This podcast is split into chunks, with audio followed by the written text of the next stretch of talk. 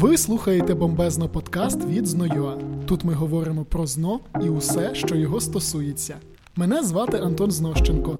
Я веду телеграм-канал Знойоа Усе про зно. Підписуйтеся, щоб шлях до 200 балів став максимально коротким. Нові епізоди нашого аудіошоу виходять щочетверга на усіх великих платформах. Разом з Оксаною Бондаренко ми продовжуємо розбирати твори української літератури з програми ЗНО. Оксана керівник відділу викладачів Києва в компанії Знойоа, викладачка української мови та літератури. Оксано, привіт. Привіт, дуже рада знову вас е, чути. Ого, як ми з вами нові. Оксано, як ти ставишся до цирку з тваринами? Ну, якщо чесно, я ніколи не була в е, цирку з тваринами, е, тому можу сказати, що таке дійство мені не приносить задоволення. Чудово, тому що сьогодні ми будемо говорити про тигроловів. От і ми дізнаємося, власне, чи буде там цирк з тваринами або щось з зоопарки з тваринами пов'язане. Можливо, це зовсім не про тварин. Наші слухачі знають, що ми маємо чітку схему розбору твору, але я повторюю її для усіх новеньких. Спочатку обговоримо теоретичну сторону, жанр, рід, напрям та інформація про автора, а далі переходимо до сюжету. А якщо дослухаєте до кінця, отримаєте бонус від Оксани. Оксано, хто такий Іван Лозов'ягін і який він має стосунок до тигроловів? Так, почнемо із персоналії автора. І автор роману Тигролови це Іван Багряний, справжнє його прізвище Іван Лозов'ягін. Тому це ще плюс один автор, справжнє прізвище якого ми повинні знати. Про нього ми повинні пам'ятати ще те, що його відносять до письменників-емігрантів. Він е, виїжджає, тікає з Радянського Союзу до Німеччини і якраз звідти пише свої відомі твори. Організував е, кілька угрупувань. Одне із них Марс, майстерня революційного слова. Також є учасником е, організації МУР, мистецький український рух. І як тут легко можна запам'ятати, Багряний написав твір Тигрилови, а тигри це великі котики, і вони кажуть МУР. Слухай, це мені здається геніально і дуже просто. Тобто, як це називається штука, коли ти запам'ятовуєш такими асоціативними? Е, це мнемонічні фрази. Їх є багато з української мови, ну і з літератури теж. Угу, Окей, зрозуміло. Щось потрібно там, не знаю, з біографії його знати, окрім того, що він е, виїхав з Союзу чи ні? Е, Ні, цього достатньо. Далі ми ще з вами поговоримо, що якраз сюжет Тигроловів має в основі автобіографічну ситуацію, коли сам Багряний тікає з Радянського Союзу. Угу. Тобто ми зараз вже можемо перейти відразу до теорії. Там жанр, рід, напрям, да? Угу. Що вимагає програма ЗНО з теоретичної сторони? Так, почнемо з того, що цей твір має іншу назву. Перша назва його це звіролове, потім змінена на тигролове. Як ви бачите, не дуже воно то й змінилося, тому впізнати ви зможете. Рід літератури це епос, прозовий твір, великий за обсягом, який має сюжет. Щодо жанру, то це пригодницький роман, і це єдиний пригодницький роман в програмі ЗНО. Чому він пригодницький? Тому що в нас є лінія переслідування, е, втікання головного героя від різних проблем. Він потрапляє в критичні ситуації, знаходиться на межі між життям та смертю. Тому ось ці всі події якраз і є ознаками пригодницького роману як жанру. Е, тому варто нам знати от такі особливі твори, які є в програмі. Якщо ми будемо говорити про час подій, то описані роки це 30-ті роки ХХ століття, е, це Радянський Союз і це період культу особи Сталіна. У нас є там багато натяків на саме цей період, е, і цей період якраз ознаменований великою кількістю е, різних репресій, і про ці репресії якраз і твір Тигролове. Далі, якщо ми будемо говорити про місце, де відбуваються події, то це не Україна, це праліси Сіхоте Аліня, іншими словами, Уссурійський край, Тайга. Це слово теж асоціюється в нас тільки із Романом Тигролове. Село Зелений Клин. Е, ми розуміємо, що це територія Сибіру. Е, яка для українців не дуже є така питомо знайома. І згадується ще місто Хабаровську, яке наші герої будуть їздити з метою продажу їхнього якраз е, знайденого і вбитого е, звіра. А яка тема твору? Про те, як люди займаються полюванням, чи щось більш серйозне і глибоке? Ми тут можемо виокремити, оскільки в нас там великий за обсягом твір, кілька головних тем, ну є, звісно, і побіжні, але е, там перша тема це якраз буде втеча Григорія Многогрішного з поїзда дракона і е, перебування його в тайзі, боротьба е, за своє життя. Перша така тема. І друга це якраз е, трагічна доля особистості в радянській тоталітарній системі. І тому ми можемо сказати, що в нас створює дві сюжетні лінії. Що перша це сюжетна лінія це є пригодницька сюжетна лінія, якраз історія життя Григорія Многогрішного. І друга сюжетна лінія це лінія сталінських репресій. Це ось цей в'язні, табори і втеча особистості з цієї тоталітарної машини. Якщо ми не будемо говорити про ідею цього твору, то можна сформулювати цитатами. Е, до речі, в тигроловах дуже багато таких цитат промовистих, які ви могли чути і не ототожнювати з українською літературою. І якраз е, перший твір, який ми маємо пам'ятати, першу цитатку, яку маємо пам'ятати в контексті твору Тигролови, це. Сміливе завжди мають щастя. Це девіз, який неодноразово повторює важливо сір чиха, це не Григорій Многогрішний, е, але ці слова дуже гарно якраз відзеркалюють життєвий шлях головного героя. І друга цитата: ліпше вмерти біжучи, аніж жити гниючи. Це уже слова самого е, Григорія Многогрішного, які він промовляє перед тим, як втікає з поїзду дракона. Тобто у творі в нас не лише тигри, тепер ще й дракони. Як я розумію, близькість Сибіру з Китаєм дається в знаки. Так, у нас будуть такі нотки східного колориту, і відразу невеличкий спойлер в кінці е, твору наші герої якраз так втікають у Китай в Маньчжурію. Це слово вам повинне десь бути знайоме, оскільки це виняток е, з правила м'який ем, знак. В цьому слові ми після шиплячих пишемо знак м'якшення. Оксано, декілька хвилин тому ти говорила про те, що роман частково автобіографічний. А в чому це проявляється? Це проявляється в тому, що сам е, Багряний був, е, на жаль, жертвою цього терору, сталінських репресій, і він сам протягом п'яти років перебуває в Тайзі. Спочатку його туди просто вислали. Далі він теж як в'язень е, Бамлагу, це Байкало-Амурська магістраль, про яку буде також згадувати автор у творі. І ось ці свої. Якраз переживання, ці е, свої ситуації, які там виникали в цей час, він і описує в тигроловах. Оксано, думаю, настав час перейти вже до самого тіла твору, почати з характеристики персонажів. Буде доцільно. Так, можемо тут розпочати. Головний герой це Григорій Многогрішний. Тут важливе ім'я Григорій, тому що в нас будуть е, тески в творі: один буде Гриць, інший Григорій. Так от, Григорій Многогрішний, е, головний герой. Е, про його опис у нас не є якийсь там такий повноцінний, оскільки він в'язень втікач. То у нас є цитатка його опису із Телеграм. І сказано про нього так: він юнак 25 літ, русявий атлет і авіатор. Він е, інженер, і як ми розуміємо, за цими короткими описами, що ніякого політичного е, переслідування він, начебто, не міг зазнати. Ну тобто робить собі літаки та й все, але чогось то його було заслано е, у Сибір. Про нього ми знаємо, що він предок, онук українського е, політичного діяча, історичного діяча Дем'яна Многогрішного. Про це теж нам треба знати. І його кредо ліпше вмерти біжучи, ані жити гниючи. Е, це от така коротка, деталь, ну, коротка інформація про цього героя.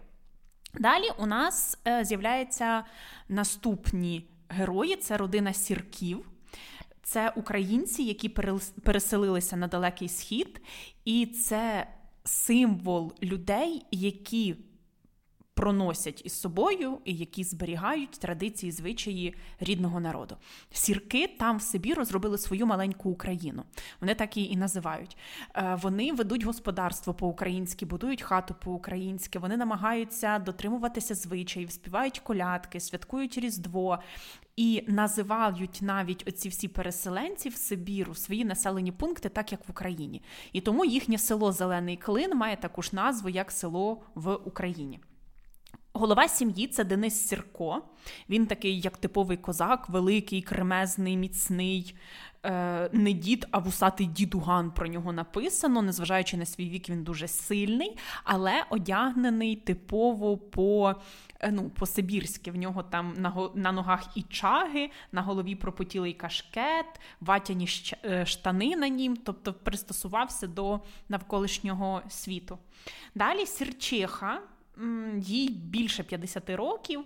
Е, не знаємо ми її імені, просто її так і називають Сірчиха, але вона така молода, дуже бадьора, е, з дзвінким привітним голосом, теплим, ближчим. І вона Григорію Многогрішному нагадує матір. Він навіть коли потрапляє у сім'ю сірків. у цей будинок їхній, він спочатку і сплутає з матір'ю.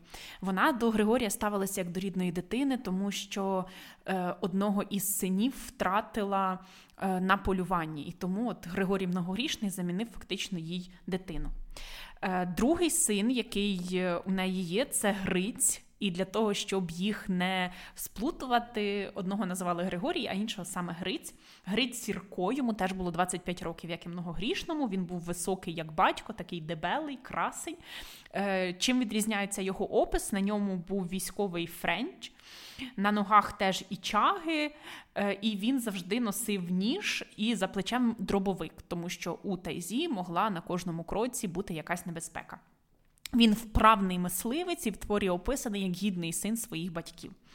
І Наталка, кохана Сір... кохана Григорія Многорічного, Наталка Сірко, е, такий е, типовий уже е, образ, е, як для української літератури, дівчини, яка і зовнішньо красива, і така внутрішньо сильна. Вона була безстрока, з такою стрічкою над чолом, смаглява від сонця, дівчина-звіроловка. Е, в ній було дивне поєднання жіночності, дівочої краси і суворості, і такі тут нетипові порівняння для української літератури, вона гнучка як Пантера. Та? Це знову ж таки вказівка на те, що події відбуваються не на території України. І вона також.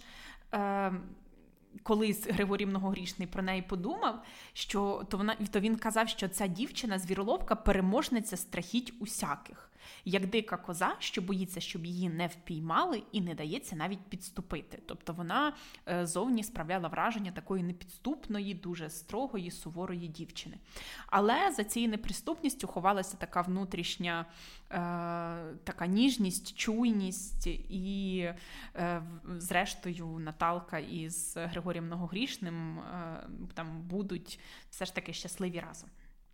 Е, у нас ворог Григорія Многогрішного, це майор НКВД Медвин. Він чорнобривий, таким з великим м'ясистим носом, е, йому більше 30 років.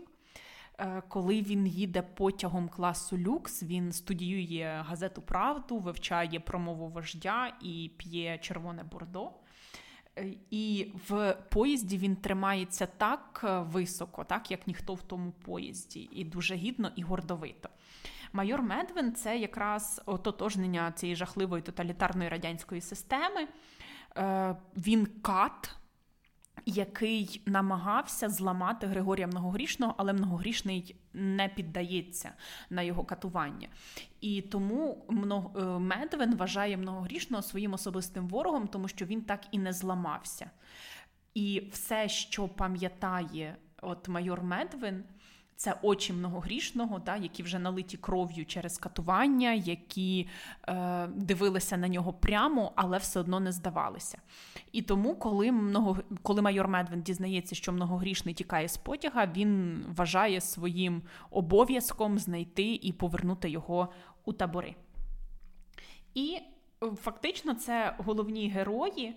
Е, в нас ще є там е, побіжно кілька, але ми про них згадаємо вже в ході розмови про сюжет. А перш ніж ми почнемо розбиратися з сюжетом, я розповім вам про курси з Ноюа. У нас є викладачі з власним балом 195+, підручники, в яких лише потрібна інформація, та зручні офіси у Києві та Харкові.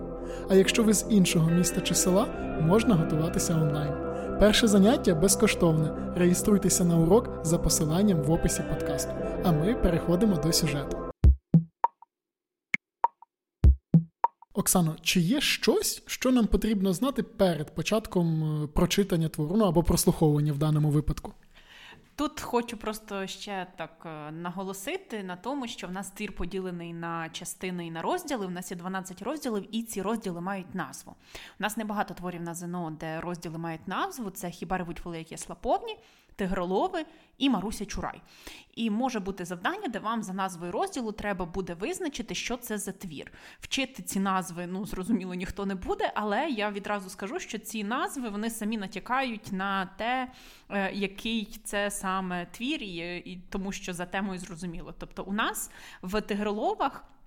Назви розділів вони пов'язані або із місцем, наприклад, в пральцях Сіхотеаліня, відразу зрозуміло, що це тигролове, або там, наприклад, поїзд дракон. Поїзд це тут важлива, такий важливий образ в цьому творі. Е, також є два розділи, які мають схожу назву: навзаводи із смертю і навзаводи із щастям. Ну, навзаводи це як на перегонки. Спочатку навзаводи із смертю, коли він тікає з поїзда дракона, а потім навзаводи із щастям, коли вони з Наталкою Сірко втікають в Маньчжурію. Отже, ми починаємо з того, що їде потяг, який нагадує дракона. Так, цей образ поїзд дракон вам вас повинен е, асоціюватися саме із тигроловами. У нас ще є поїзд на початку твору в інтермецо, але там він не дракон. Але от е, часто дають цитатки, які схожі між інтермецо і тигроловами. Тут цей поїзд дракон він летить швидко, парує, е, роззявляє свою зелену пащу і везе в собі коробки. Тобто вагони ми розуміємо, і в цих коробках він везе тисячі людей на каторгу. У нього є дві голови, це його два тягачі, для того, щоб він ще швидше їхав без зупинок. Вони називалися е, буквами ЙС, це абревіатура Йосип Сталін, і ФД це Фелікс Дзержинський. Ну, Кажуть, що це якраз дві людини, які і створило цю тоталітарну систему в радянському союзі. Е, і промовистий, ну з промовистою назвою поїзд дракон з двома головами мчить е, на схід, тобто в Сибір везе каторжників. І серед е, тих каторжників був многогрішний, і до нього було особливе ставлення, тому що на кожній невеличкій зупинці вишиковували каторжників і перевіряли на місці, чи Григорій многогрішний. І коли поїзд зупинився е, там біля океану, виявилося, що Григорія Многогрішного немає, е, тому що він втік. Многогрішний е, на ходу стрибає із потяга, тому що він керується девізом: ліпше вмерти біжучи, аніж жити гниючи. І після цього починається роуд-муві або курс з виживання Бера Грілса, чи ні? А ви недооцінюєте багряного, і тут починається інтрига. Тому що далі ми не бачимо, що відбувається із многогрішним. Далі нам показують, що цією ж колією їде інший поїзд, але поїзд класу, люкс. В цьому поїзді на екскурсію ну, цим, е, цією магістраллю е, їдуть багаті люди. Це для них просто як розвага, подивитися на диковинку, на природу, відпочити. І серед цих людей їде майор Медвин, про нього ми вже з вами поговорили. Він такий гордий весь.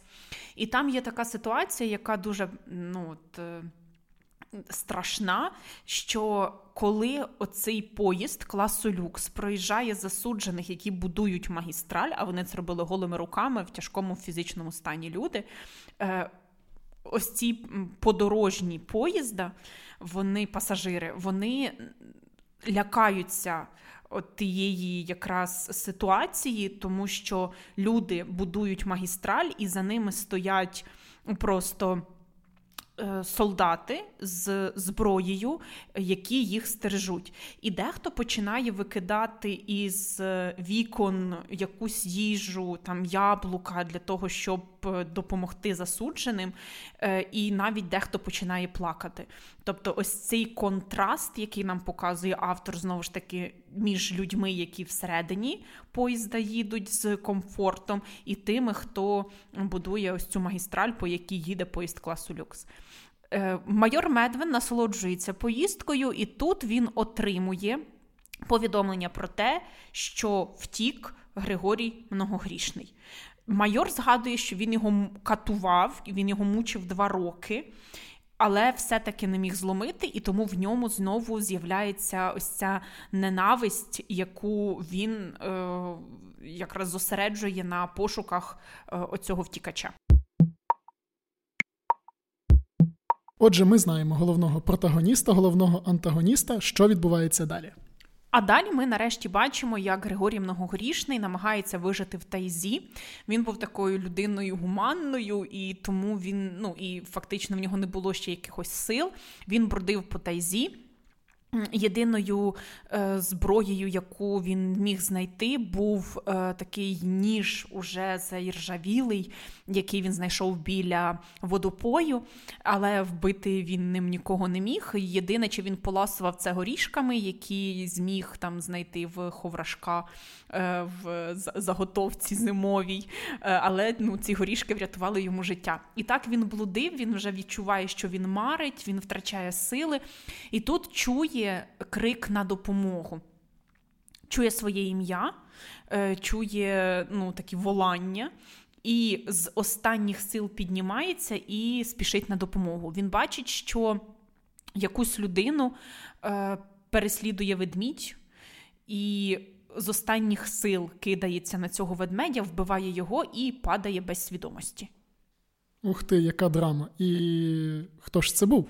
Е, а ти не пам'ятаєш, що вже десь це було? Вже був десь ведмідь, який нападає на дівчину, і хлопець рятує від ведмедя.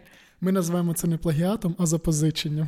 Так, е, така ж сама ситуація в нас у Захарі Беркуті Івана Франка. І там якраз образ Мирослави, яка така сильна, яка знову ж таки йде проти батька, перегукується з образом Наталки Сірко. Так, і цей подкаст ви можете послухати. Власне, він в нас вийшов буквально поза минулого тижня, так що велкам.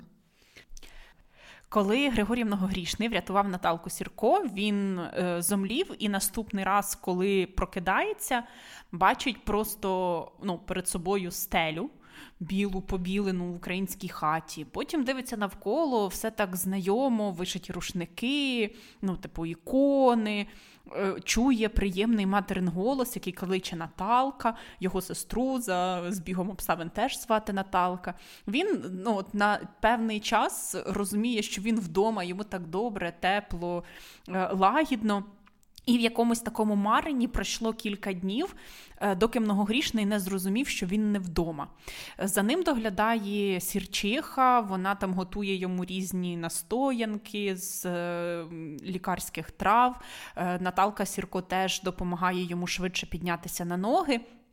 І в момент, коли многогрішний зрозумів, що він не вдома, був дуже цікавий, тому що він починає розглядати все навколо спочатку і бачить, що на столі сидить маленький, маленьке ведмежатко. Е, це якраз була дитина ось цієї ведмедиці, яку він вбив для того, щоб врятувати Наталку Сірко. Е, сірки не змогли залишити помирати в лісі ось це дитинча і забрали його з собою. Оксано, а навіщо Наталка поперлася в тайгу, щоб втікати від ведмедя, чи що?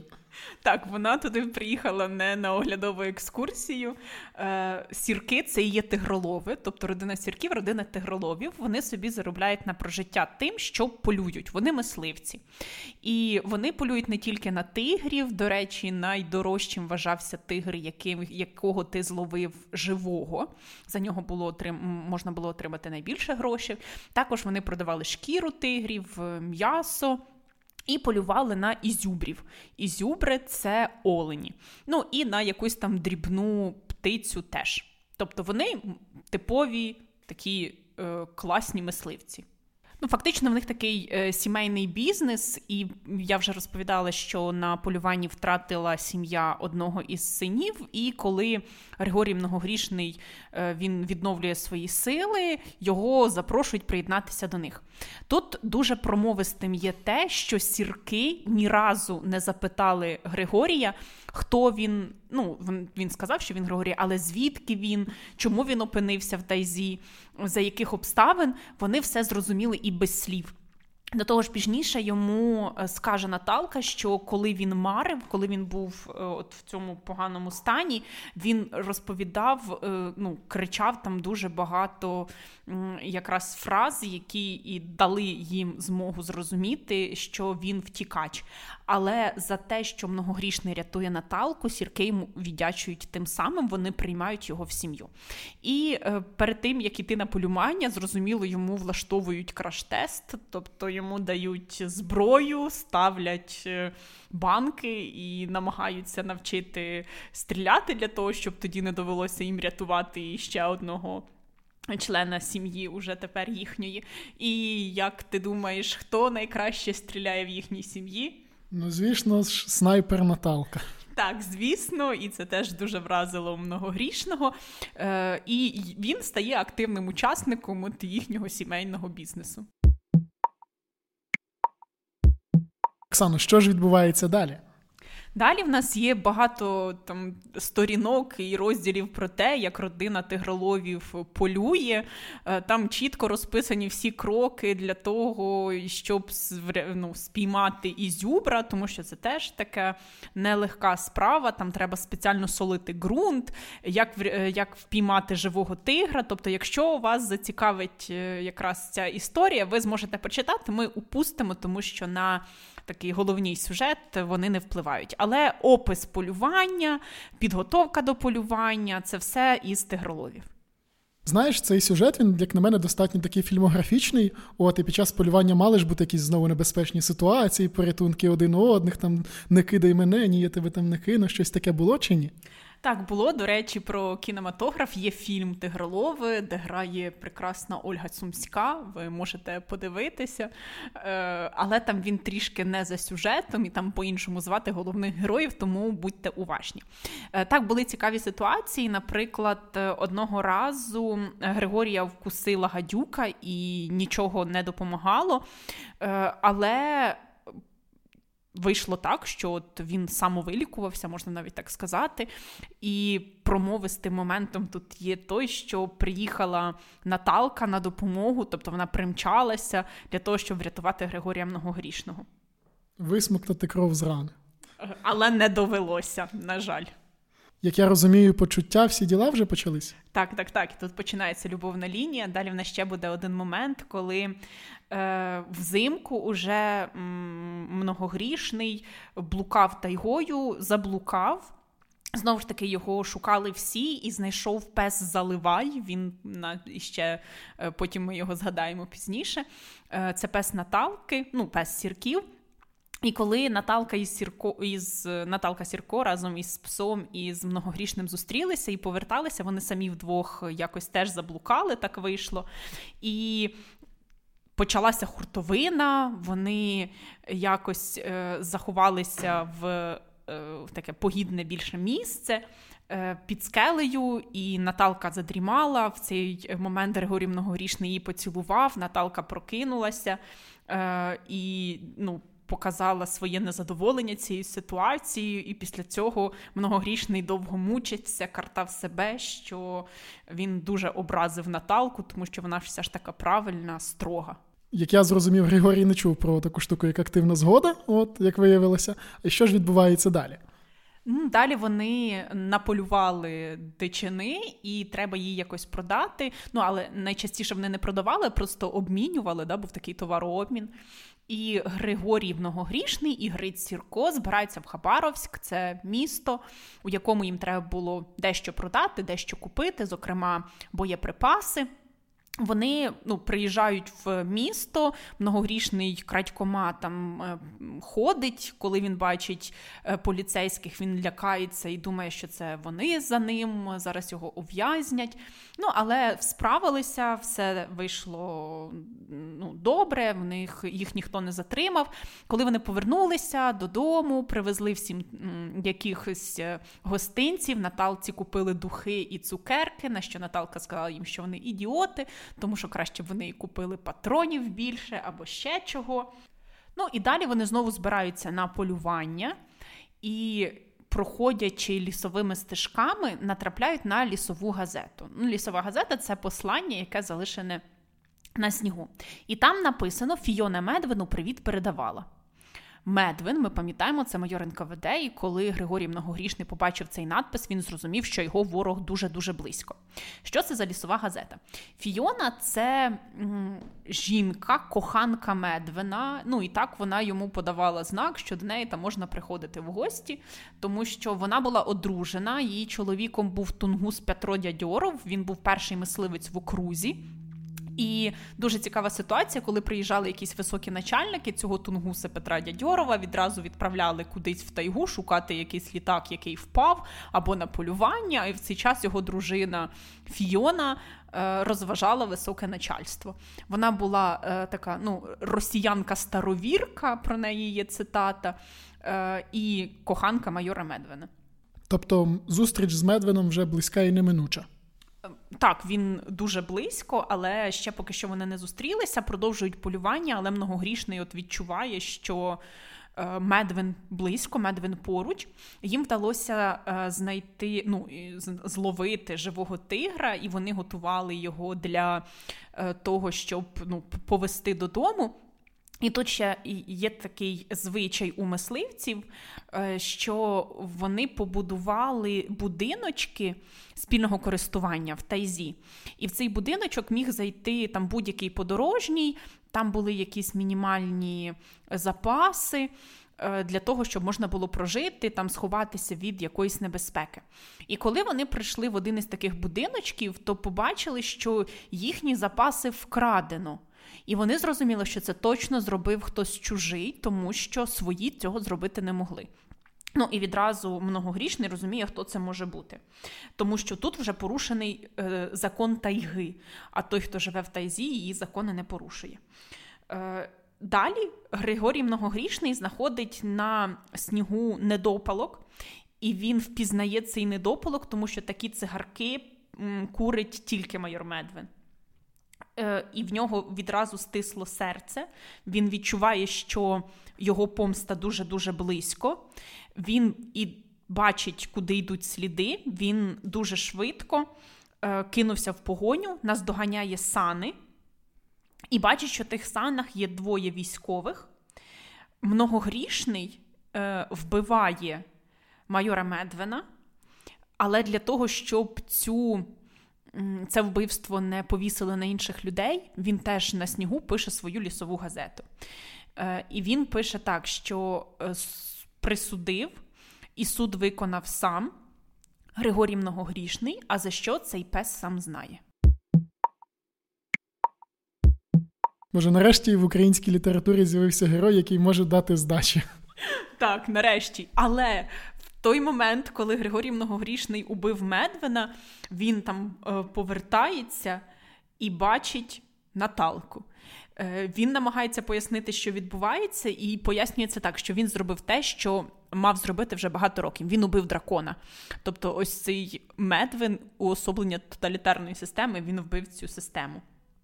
Е, Наталка не бачила да, самого вбивства, вона вже прийшла тоді, коли е, все було покінчено. Е, і многогрішний просто розповідає, що це людина, яка е, безневинних людей катує, яка ламає кості, яка знімає шкуру. І він ще дуже легко, фактично, за свої е, катування відбувся.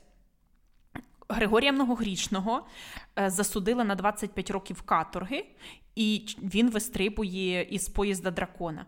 І, на щастя, потрапляє до сірків. Тобто цю всю історію він розповідає нарешті Наталці.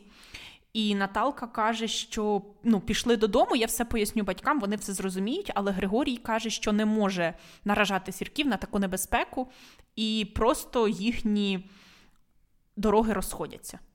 Тобто щасливого фіналу не буде, де вони будуть двоє сидіти біля моря, дивитися на захід сонця. Буде, буде, але не все так просто. Ну і коли сірки прийшли додому, вони дуже переживали за Григорія, в них все вилилося з рук. І тут в один момент приходить Сірко, до Сірків приходить многогрішний.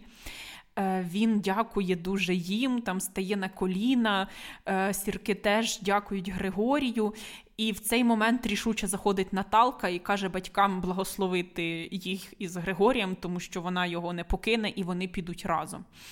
Е, Ну і тут вона все знову ж таки взяла в свої руки і вирішила, що буде тікати. Е, разом із Григорієм Многогрішним. Е, сірки зрозуміли, що це щастя їхньої дочки, і вони її всьому підтримували, тому вони зібрали обох, е, зібрали подорожніх, вони встали на лижі і пішли в сторону кордону. З ними пішов пес Заливай. Поки мали Григорій і Наталка перейти кордон, сірки мали відволікти солдатів, так, вони там створювали там ситуації, підпалили, е, щоб вогонь був, який відволіче увагу. І Наталка із Григорієм перейшли кордон. Їм вдалося це зробити е, живими і неушкодженими. І через деякий час е, сірки отримують звістку від них. Цю звістку приніс пес Заливай. Е, приніс записку, в якій було сказано, що все добре. Вони добралися до тітки, е, живі і неушкоджені, е, що дякують батькам, ну і і все таке інше. І сір, сірчиха доглядає за псом, вона його там годує, напуває, і як тільки він відновив сили, він просто зірвався і побіг. І сірчиха розуміє, що побіг він назад до Наталки з Григорієм. І в кінці вона каже такі слова: ну, нехай, сміливі ж завжди мають щастя. Тобто вона впевнена в тому, що він туди добіжить. Оксано, а що питають на ЗНО з цього твору? Тут е, варто знати, що в нас є одне питання на ЗНО про емігрантів. Емігранти у нас це або багряний тигролови, або маланюк уривок з поеми. Тому щось точно буде і тигролови теж частенько трапляються. Але питання про них не є дуже важкі, тобто вам треба знати або героя. Або першу назву твору, оці ключові слова, що сміливі завжди мають щастя і ліпше вмерти біжучи, ані жити гниючи, місце, де відбуваються події, образ поїзда дракона і образ тайги. Ну, Це фактично все, що вас можуть е, ну, що до цього часу питали, але за цитаткою загальною, за якимись відомостями про сталінські репресії, ви повинні розуміти, що це вказівка на тигролове.